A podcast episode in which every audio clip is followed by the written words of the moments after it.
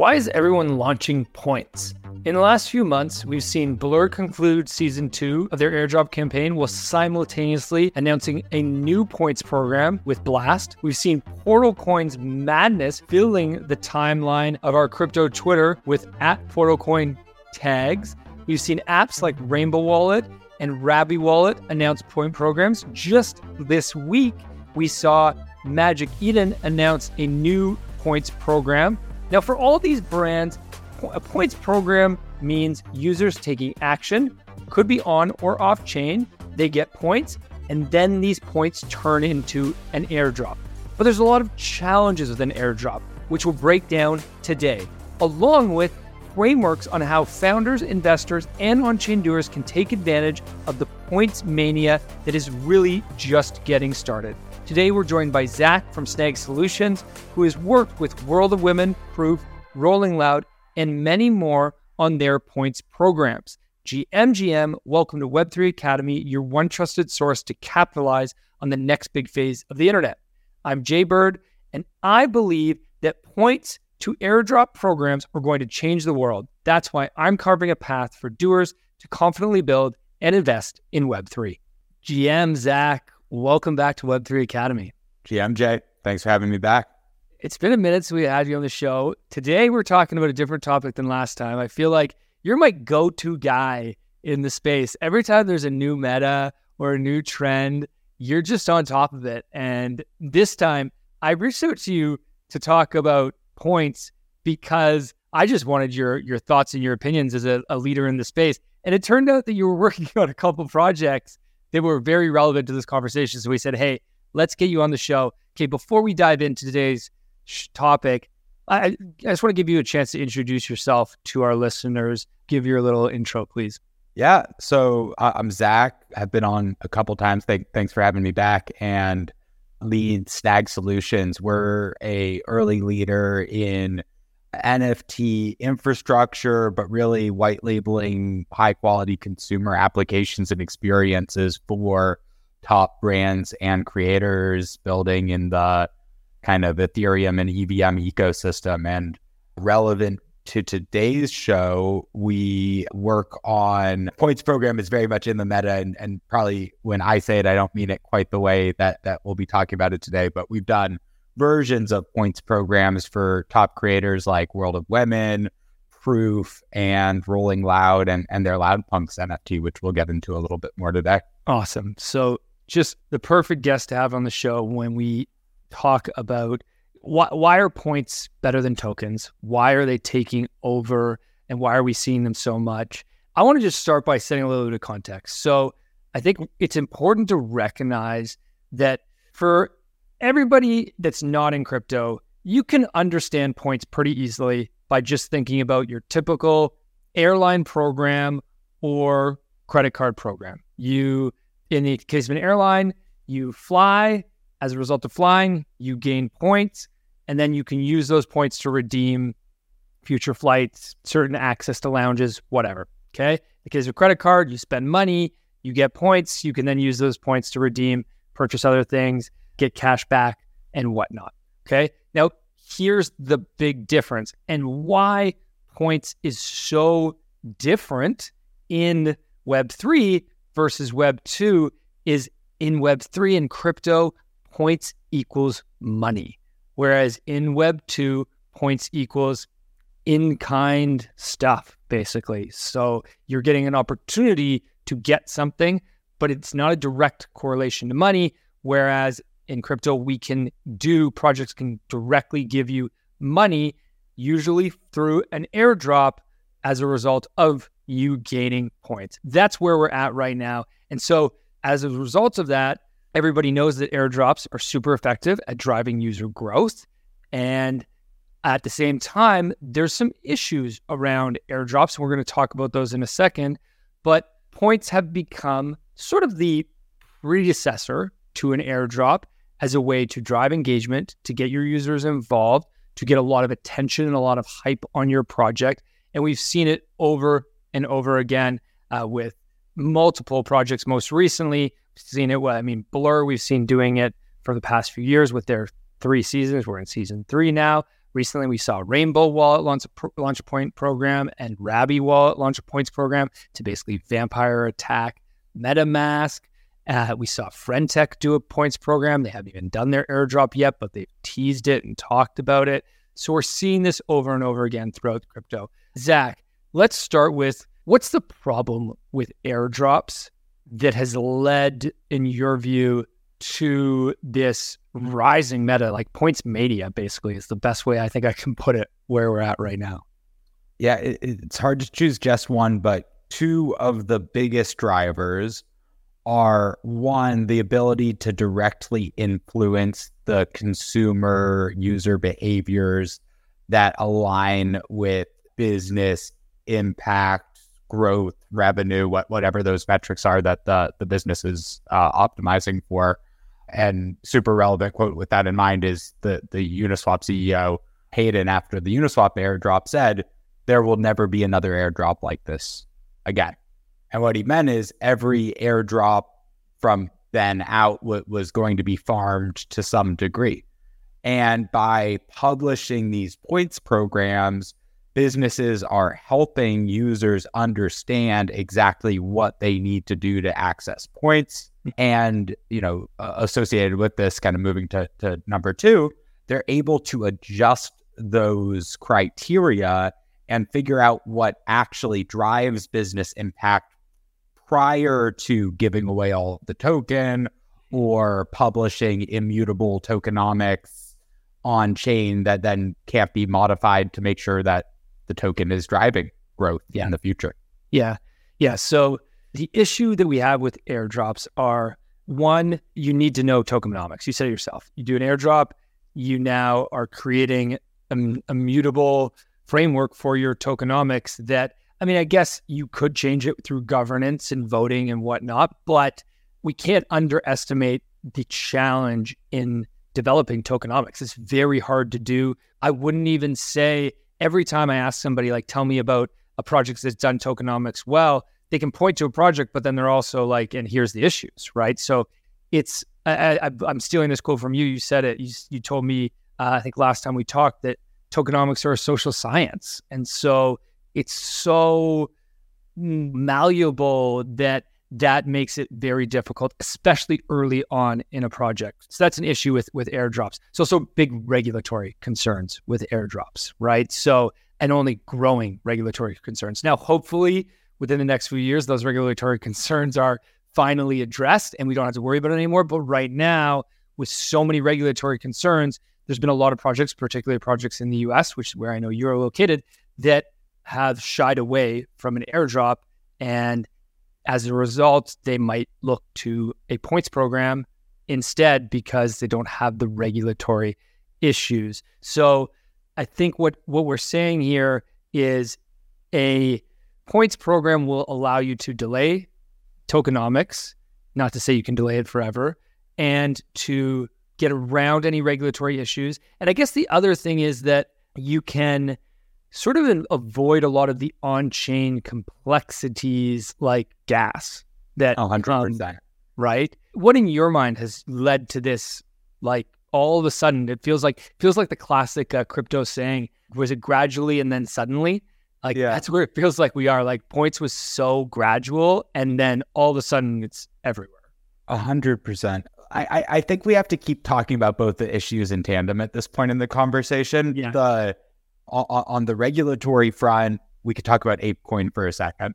where they attempted to both reward ape community participation historically with their airdrop, and they endeavored to create a mechanism to create ongoing value for apes and mutants through staking. But ultimately, the math wasn't done right with, with an eye towards social science and stake rates, such that the unstaked ape pool accrues roughly the same return as the Bored Ape and the Mutant Ape stake pools. And so there's effectively no incentive relative to the token, at least, for someone to stay in the community after they've received their airdrop. And that's a good example of something that that exact mechanism would have been a little bit challenging, but but points enables them to test that, learn what stake rates actually look like, collects data from the community to improve the uh, the model. And then it's important to note that they're also a great example because on the regulatory side, they've been under major scrutiny just due to their level of brand in the space and have to be extra careful about not touching or adjusting tokenomics or really contributing to the DAO in any way post launch. And so, you know, we'll, we'll talk about others today, like a Blur, that are operating in a much less regulated way. It's not pervasive. It's not like regulatory is the only thing. It's regulatory and it's point slash token model lock in that is prevented. Mm-hmm. Yeah. Let's talk about almost like a history lesson, I think. And you brought up ApeCoin, and we'll, we'll touch on them in this history lesson of if we go back to the beginning, we sort of had Uniswap as the first airdrop, right? And you said yourself that Hayden Adams said there will never be another one like this because he knew that everyone was going to farm and gamify the shit out of it, right? And then we sort of moved along this trajectory from the starting point to basically experimentation of different projects to figure out what was the best way to do an airdrop.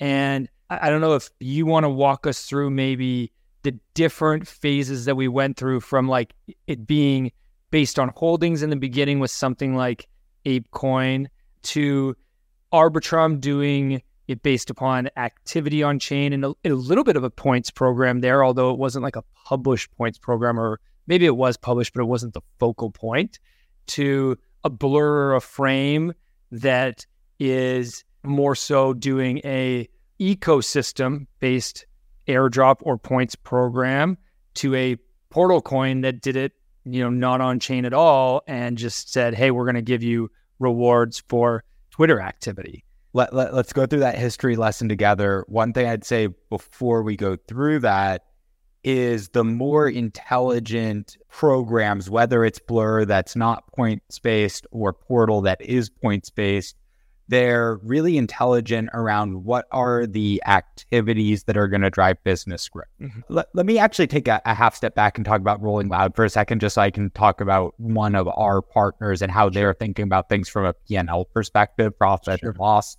And then uh, the, this all applies back to any of these businesses that are being intelligent in, in program setup. So for Rolling Loud, they have a uh, Loud Punks Festival Pass NFT and Rolling Loud will earn more from this kind of membership and loyalty program if they get marketing benefit from it, similar to a portal coin. This isn't the biggest thing for them, but Twitter, tweets, hashtags, Instagram posts, re- really thinking about social content creation and augmentation. There's holding the asset and not listing it, which drives up floor price. And then there's paying royalties on sales, or else the floor price doesn't actually generate any value for Rolling Loud. So, kind of core token sale driven revenue. And then the third category that I think we'll get to with them in the future is people purchasing stuff at festivals, of course, mm-hmm. right? Yeah, a little different for IRL business like themselves.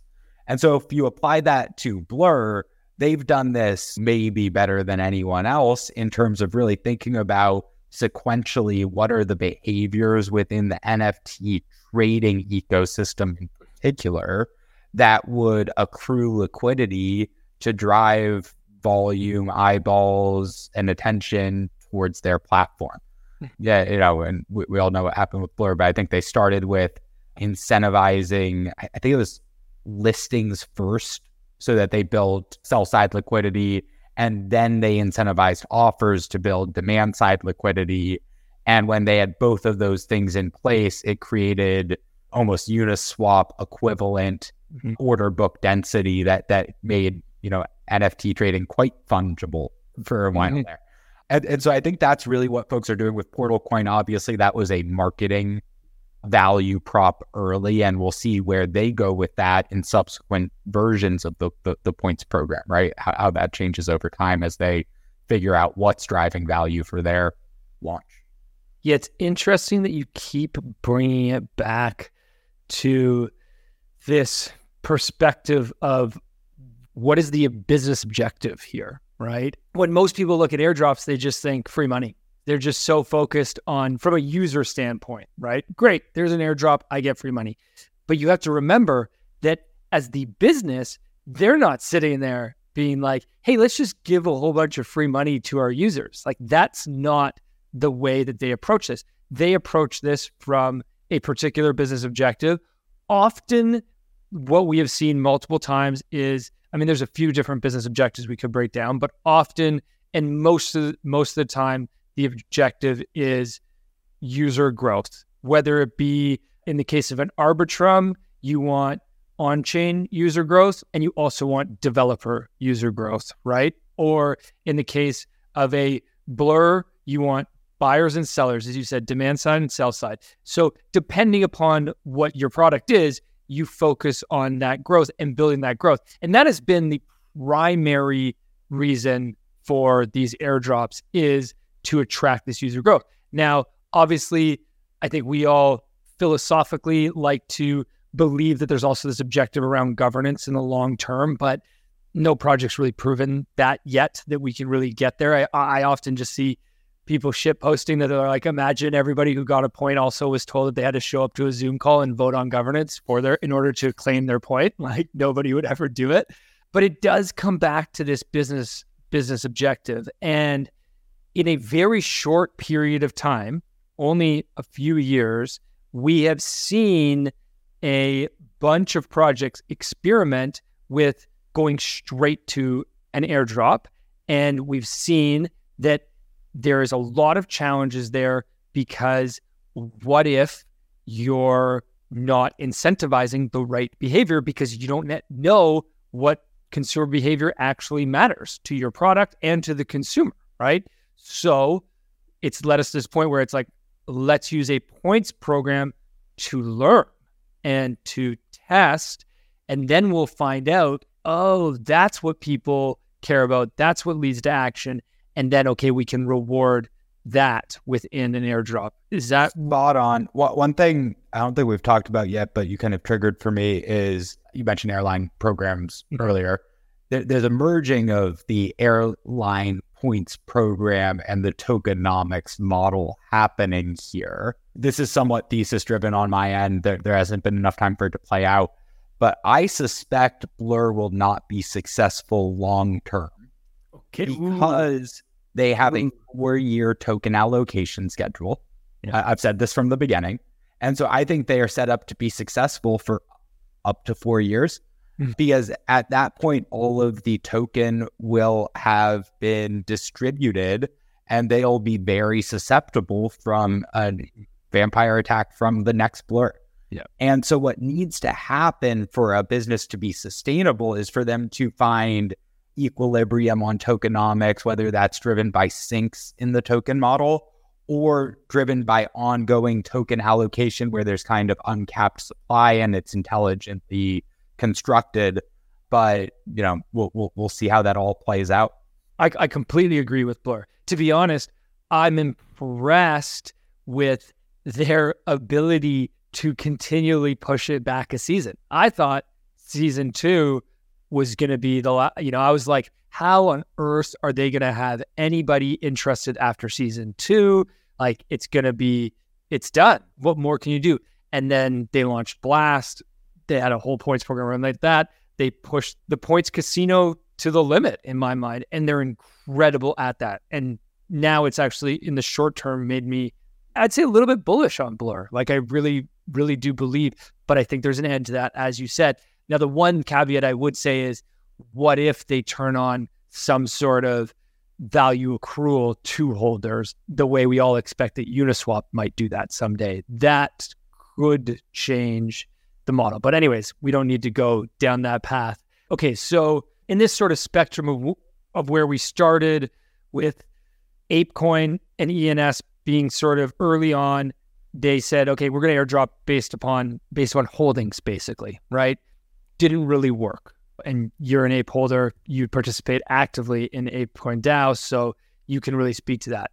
Then we had ARB do a little bit of a airdrop based upon activity. So you took activity in within ARB and you actually got points assigned you. Now they didn't use they wouldn't have called it a points program. They would have focused on an airdrop because we didn't really talk about points back then. And then more recently, I want to talk about Portal Coin more recently because they're a more recent example of okay, now you're saying we're not going to talk at all about tokenomics. We're not going to talk at all about the airdrop, other than to say it's going to come as a result of a points program. And we're instead just going to focus on how do we drive the business objectives that we have. So maybe can you walk us through what happened with Portal Coin? And I don't know if you want to start with what you think their business objectives are and why they made the decisions they made, or I'll let you. Yeah, and, and I, I've not deeply researched this, so so this is you know off the cuff a bit, but it's very clear to anyone on Twitter that they were trying to get their message out on Twitter. It's clear they were exceptionally successful in creating a density of tweets, and through creating the density of tweets, they learned two things. So the initial goal was was create I'm sure, positive noise ar- ar- around who we are and what we're doing. And what they initially achieved was a density of tweets, but no actual back back to kind of augmentation of messaging on social. There was no actual augmentation of what is Portal Coin. I still only rudimentarily understand what what it is and what it's supposed to be. Like it's like it's it's a Web three gaming platform right? I, I mean, actually, to some degree, they're going after exactly what ApeCoin is, which is being a currency. You know, ApeCoin calls it the metaverse. They're calling it mm-hmm. maybe more Web3 gaming, but they're, they're probably going after pretty similar kind of categories to some degree. And coming back to it, initially, the Portal Coin points program created a bunch of tweet volume with at Portal, but no content. And it pissed a lot of people off mm-hmm. you remember all the like I've blocked Portal Coin yeah. tweets go- going on at the same time.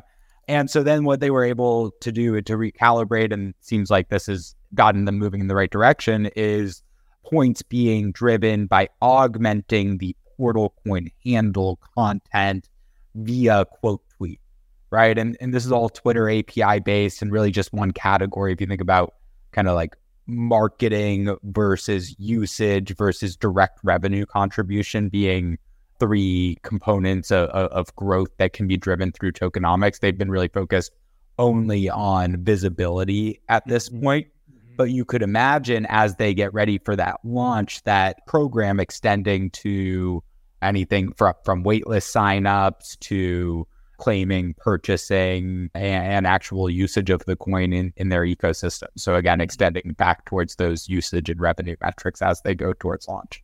Mm-hmm. This makes a ton of sense if from a business perspective. What comes up for me is I just think I run a digital marketing agency. That's my primary revenue driver, although I hope Web3 Academy grows to bankless size someday. But what we do is we do growth marketing for businesses that want to reach new audiences. And the one of the number one tactics to do that is paid advertising, right?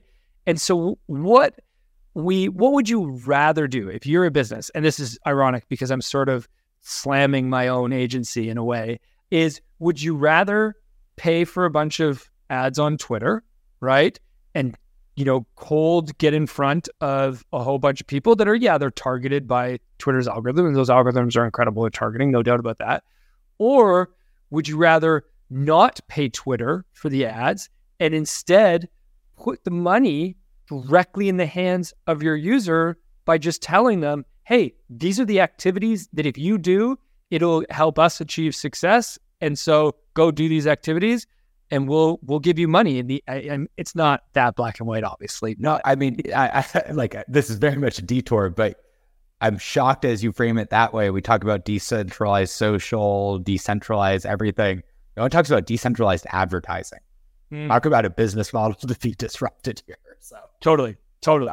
And we don't need to go down that path. But the, the reason I bring that up is just there is a, a an underlying trend here that connects back to sort of like the ethos of Web3 from the beginning, which was that cut out the middleman, go peer to peer, go direct, and make sure that we reward the actual users. Now, in the beginning, that was very simplistic, but now it it keeps on getting more and more complex as an example like Portal Coin. Not to say Portal Coin was crazy complex, like you basically, as you said, you posted a tweet and all you had to do was put at Portal Coin in it. Didn't even have to be a tweet about about Portal Coin. It could literally be anything. There's and pretty funny tweets. We, like yeah, which is ridiculous.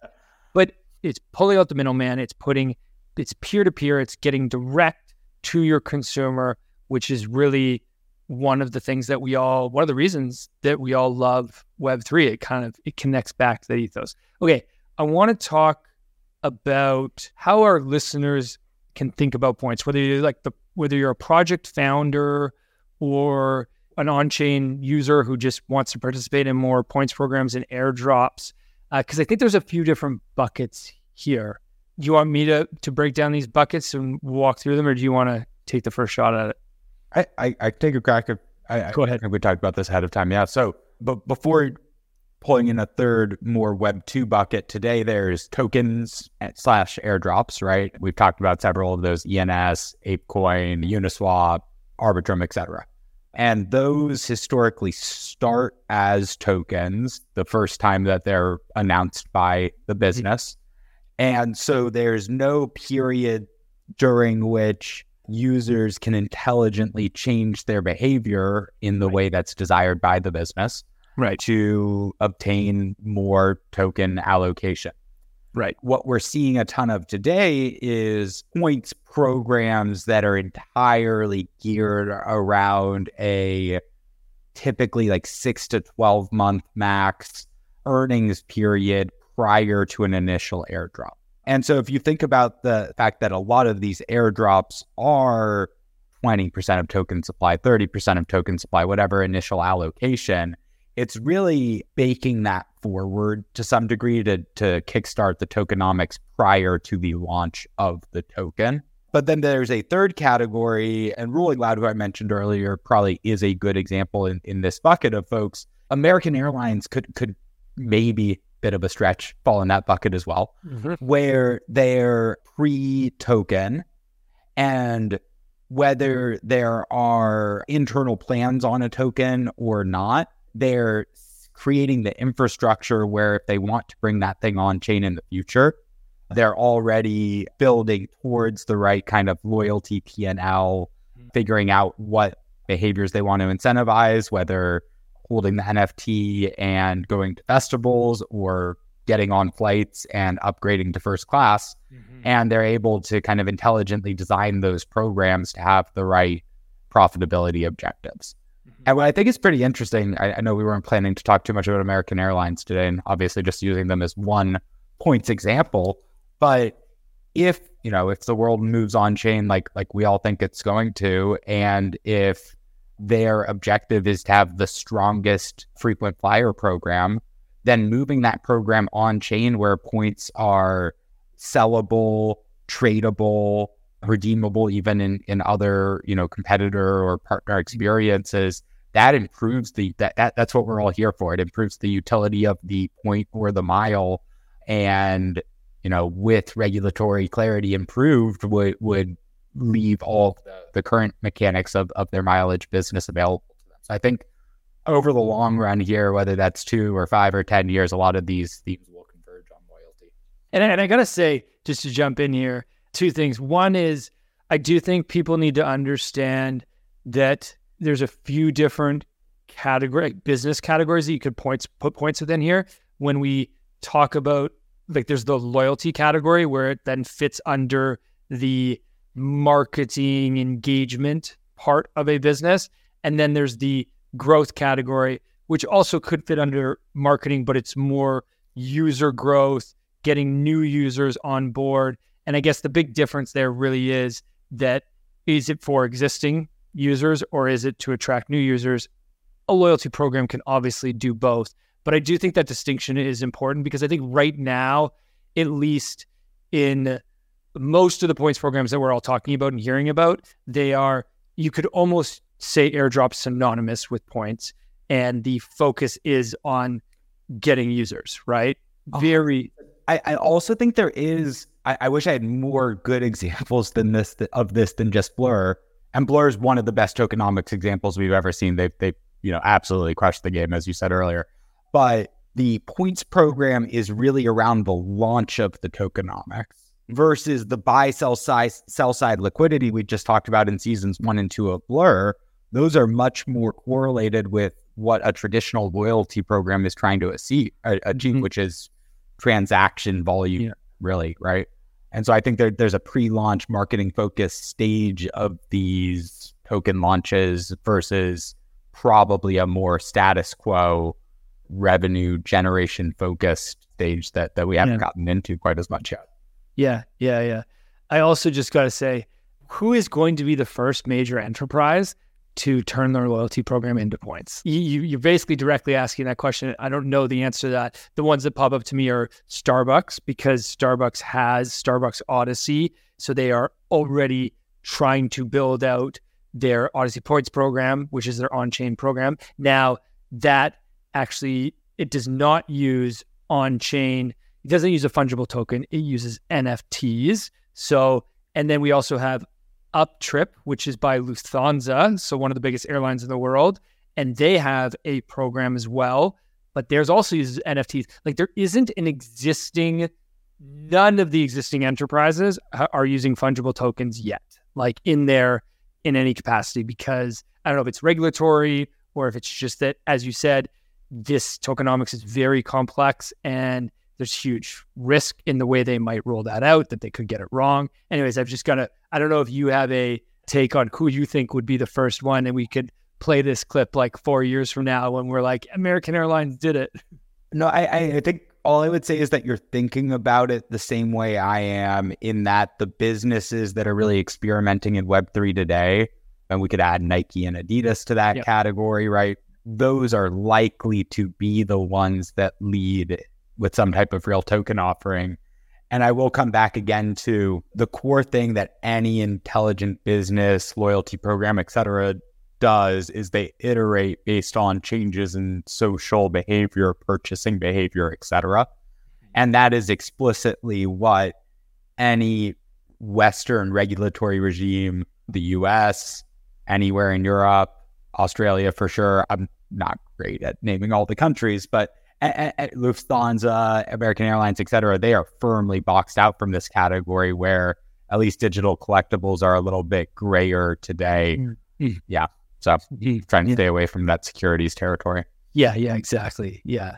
Let's talk a little bit about Rolling Loud because you brought it up at the beginning in order to add some context. But I want to dive deeper into a little bit about what they're doing because what I find very interesting about them and where I think that we've landed so far is that points programs make a lot of sense because it allows you to delay tokenomics and to experiment and test and to learn like Portal Coin did that just telling everybody to use at Portal Coin is not really the greatest tactic. Although, in fairness, I think they got the press and the coverage and the virality that they were looking for. But now what what is very interesting to me about what the projects are you are working on is you're less focused on this we're focused on an airdrop in order to get like massive user growth. You're more focused on working with projects that already have a community and i guess they're trying to figure out a few things. One they're trying to get more engagement from their users and two they're trying to figure out how to make this damn thing actually profitable because royalties are gone, and that was probably their biggest revenue generator. And they're like, "Oh shit, what do we do now?" Especially when the case of Rolling Loud, it's a lifetime pass to every one of their music festivals, right? A hundred percent. I'm going to talk a lot about Rolling Loud today, but one thing I'll say up front is there are at least a half dozen of these Web two businesses that we're working with or talking to and not yet live, who launch digital collectible programs of some sort are still generally the ones we're talking to very excited about the future of Web3 and are all gravitating towards how do we pull what we're doing with digital collectibles together with our core loyalty program that could be just an email list they have today. It could be you know something a little bit more engaged like a starbucks point system. Mm-hmm. But what they're really trying to figure out is how do we bridge these two things such that we're able to drive positive contributions from our, our community or fan base while preserving some kind of level of increased access, VIP membership, etc., for their NFT holders. Mm-hmm. Can you tell us some of the specifics of the points program? Because it's a for the Rolling Loud, it's a points program, right? It's not a token program. Yes, I I don't know. Like points program is uh, a, a Web three term. They they may call it a loyalty program, but but that that's semantics. What they're doing at the core right now, and can talk about this one because it's all you know pretty much live. You can check this out at market.loudpunks.com. But right now, every Loudpunks NFT accrues 10 points per day for every day that it's not listed on any platform. True. And so that that's kind of the basis of the system. And as they improve the utility of the Loud Loudpunks NFT by releasing different experiences, benefits, etc., onto the marketplace platform that are redeemable for points, they'll be able to hopefully grow asset price. And at some point in the future here that this has been communicated, they'll stop providing that 10 points per day for assets that are purchased without royalty moving forward. And, and they're trying to get the, this kind of utility in place where there's clear benefits associated with that decision. They're being very intelligent about making sure current holders are all taken care of and that this is clearly messaged to any for future holders as they're purchasing their assets. But in order to access the points, which will give you access to things like plus ones to festivals. Hmm. ability to loan your ticket to a buddy for a festival you can't attend, VIP experiences, limited release merch, et cetera, et cetera, they'll layer in royalties. And so now at, at the core of the system, and I'll, I'll kind of keep layering on here, you'll have incentives for people to hold their NFT and not list, which should increase floor price. We've seen a lot of staking programs, soft staking does the same thing. And then you'll have incentives to sell or purchase with royalty so you can accrue those those points. And on top of all of that, similar to a portal coin, there are points available for retweets, reposts on Instagram and and uses of I think it's the at rolling loud mention in those points posts. And so next steps for this program will include and, and I'm probably talking like six to 12 month roadmap now, opening this up to their broader rolling loud ecosystem where anyone can engage on social just like Portal Coin and, and start to earn those points. I, I should caveat it, it, could be sooner than six months. But my, my goal here is not to communicate the Rolling Loud timeline. But the point is that they have kind of thought about all of the various ways that both Loud Punks holders and their broader community can drive value to their festival P&L really at the end of the day. Mm-hmm. And I, I, think over time we'll ingest more data sources like app kind of cash downloads and in festival purchasing and merch store I- items purchased, recurring recurring festival attendance for non loud punks holders.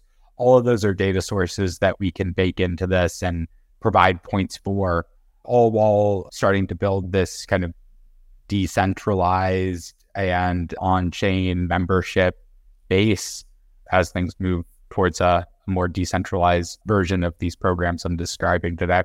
Is the objective when you are working with a client like Rolling Loud, I don't want to necessarily say this is their objective, but in general, and you might not even be able to answer this question directly, but in your view, is the objective that eventually these points programs will become tokens?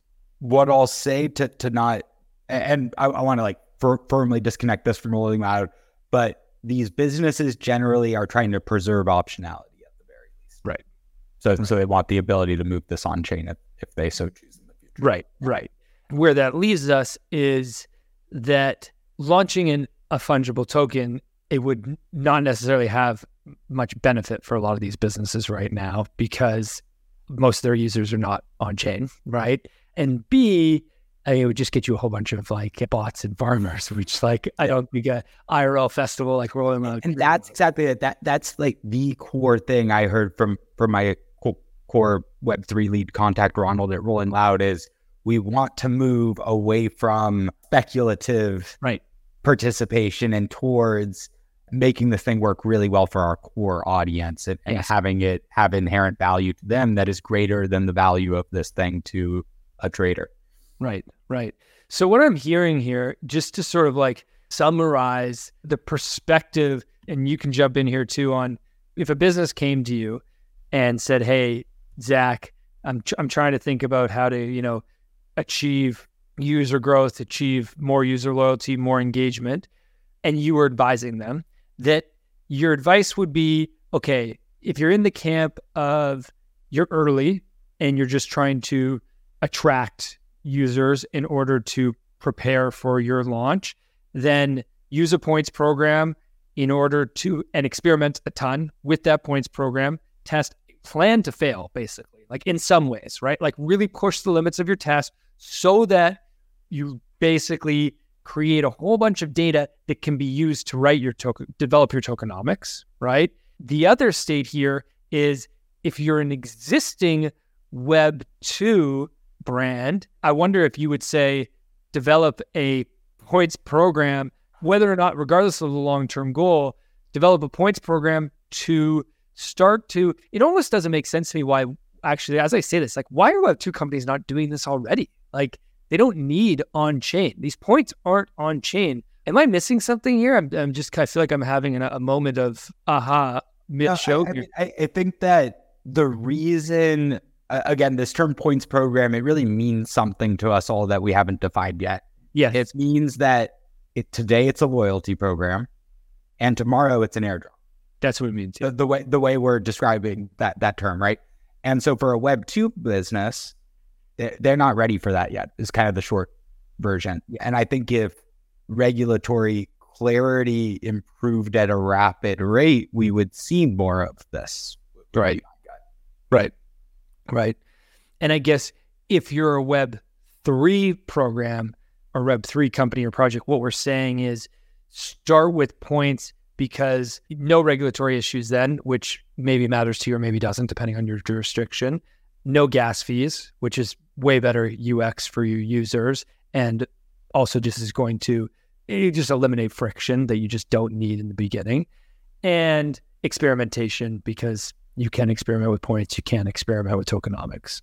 A hundred percent. What one I don't think we talked about it on air, talked about it maybe a little bit before we jumped on with ApeCoin is as one example, they airdropped token equivalent to the number of apes and mutants you held in your wallet. Mhm.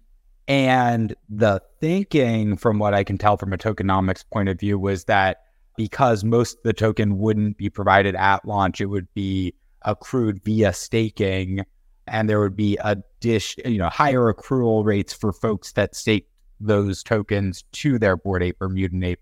The thinking there was that there would be ongoing benefit that would continue to support NFT floor prices for Yuga assets. And back to the social science element, t- two things happened. One, because it was all of the Bored Apes and mutant apes who held the token, th- those staking pools filled up quite quickly. And because there was a set amount of kind of allocation coming to those pools, they all hit effectively equilibrium pretty quickly. And, and there's actually a technical thing, but this is a great example of until you launch the thing, you don't really know how people are going to react to it. Where in the the non Bored Ape mutant ape pool, folks kind of set up uh, restaking very, very easily, where it was able to generate more yield. And so in a lot of cases, that pool was actually outperforming the the Bored Ape and mutant ape pool short term, right? And that that specific tokenomic setup, I don't know if that really would have co- you know, worked well with this points program structure, but it's having the time in market to understand and adjust that that is probably most meaningful with with this change. Yeah. Yeah. It's so interesting to be in a space where everybody is sailing the ship while they're building it. Like it's a day to day, you know, adjust the sails, adjust this, adjust that. And in order to do that, you need the flexibility and points programs give you the flexibility. And at the same time, the other thing I will say is on the user side, points programs are also much better for users because they're way more clear, right? A lot of users, when you talk airdrops, people are like, what? How do I get involved in that airdrop? How do I qualify? I have to do, oh, oh, I just have to guess. Oh, you want me to just like deposit into these smart contracts, interact with these, you know, everybody's just guessing, right? And farming across. And that's, if you think about it, that's not really great for your users because they're doing a whole bunch of things that you don't really care about as a business. And it's probably friction involved in doing those things. And so you're not really teaching them what you want to be teaching them. So I'm continually hammering on this point that starting with some form of off-chain points, and I, I you know say this being a podcaster that believes that everything should come on chain, it's better to start off chain. 100%. Fascinating. Okay, Zach, fi- any final thoughts on your end? And at the same time, if people out there listening are thinking to themselves, damn, I got to call up Zach and get his help with launching my points program or launching my NFT marketplace, because I know you guys do that too. How can they reach out to you? How can they find you? Yeah, you so you can find us at snagsolutions.io. Email for me is zach at snagsolutions.io, spelled the right way, Z A C H. And you can find me on Twitter. I, I, I screwed up my uh, my Twitter handle before I knew how important the name was, but Z Heerwagen on Twitter. So you we'll, we'll link to it in the show notes because nobody's going to know how to spell your last name. Hundred percent. Wait, wait, my my wife is changing hers, and she she's learning the hard way just how hard it is. Oh man, my wife's going the opposite way because my wife's last name is Schwinghammer, which is so hard to spell. Nobody knows how to spell that. And so when we got married, I, I said, you know, are you going to change your last name? And I meant to genuinely, like, I didn't expect her to. To me, like, it's not an expectation anymore. That's, you know, an old way of thinking. And uh, she was like, yeah, I'm going to change it. And I was like, oh, wow, you're so decisive. She's like, yeah, try and spell Schwinghammer. Love it. My last name's Hamilton. It's way easier to spell Hamilton. Yeah. So, American class. so sorry, sorry to your wife. No problem. Well, no, I mean, it's great chatting today, Jay. If, if folks do want to chat points programs, marketplaces, etc., I'm here for it. And thanks for having me on. Yeah, man. Always a pleasure to have you on. I got to ask my favorite question before I let you go. Uh, I'm sure you've been asked this on the show previously, and I'm guessing you don't remember what you answered last time. It's the billboard question, if you remember this. If you had a billboard that a billion people were going to see, what would you write on it? I, I had a better and more humanitarian answer the first time I answered this. Right now, I, I feel like decentralization in, in America and, and having tolerance of decentralization is, is kind of a critical thing. So something better branded than like keep, keep crypto from going overseas, a, a better branding version of that, right? Like Mm. invest in American entrepreneurs, crypto Mhm. entrepreneurs, etc. Mm-hmm. We'll, we'll have to circle back on the tagline. Okay, we're not putting the billboard up in front of a billion people tomorrow. It is very important to to have projects all over the world for sure. Zach, thanks so much for the time. Yeah, we'll definitely we'll, you'll have to be back on the show again. I'm sure in the future. Awesome. Thanks, Jay. Thanks for listening in, everybody. Have a great day. Thank you for listening to Web3 Academy, your one trusted source to capitalize on the next big phase of the internet. If you enjoyed this episode, please share it and subscribe or follow so that you don't miss the next one. While you're at it, there's a link in the description for our free newsletter where we provide timely and relevant Web3 insights so you can confidently build and invest in Web3. Make sure to subscribe today. One final note. This podcast is for educational purposes only, and nothing we say is financial advice. Crypto and Web3 are risky, and you should never invest more than you're willing to lose. Thank you, friends, and see you in the next one.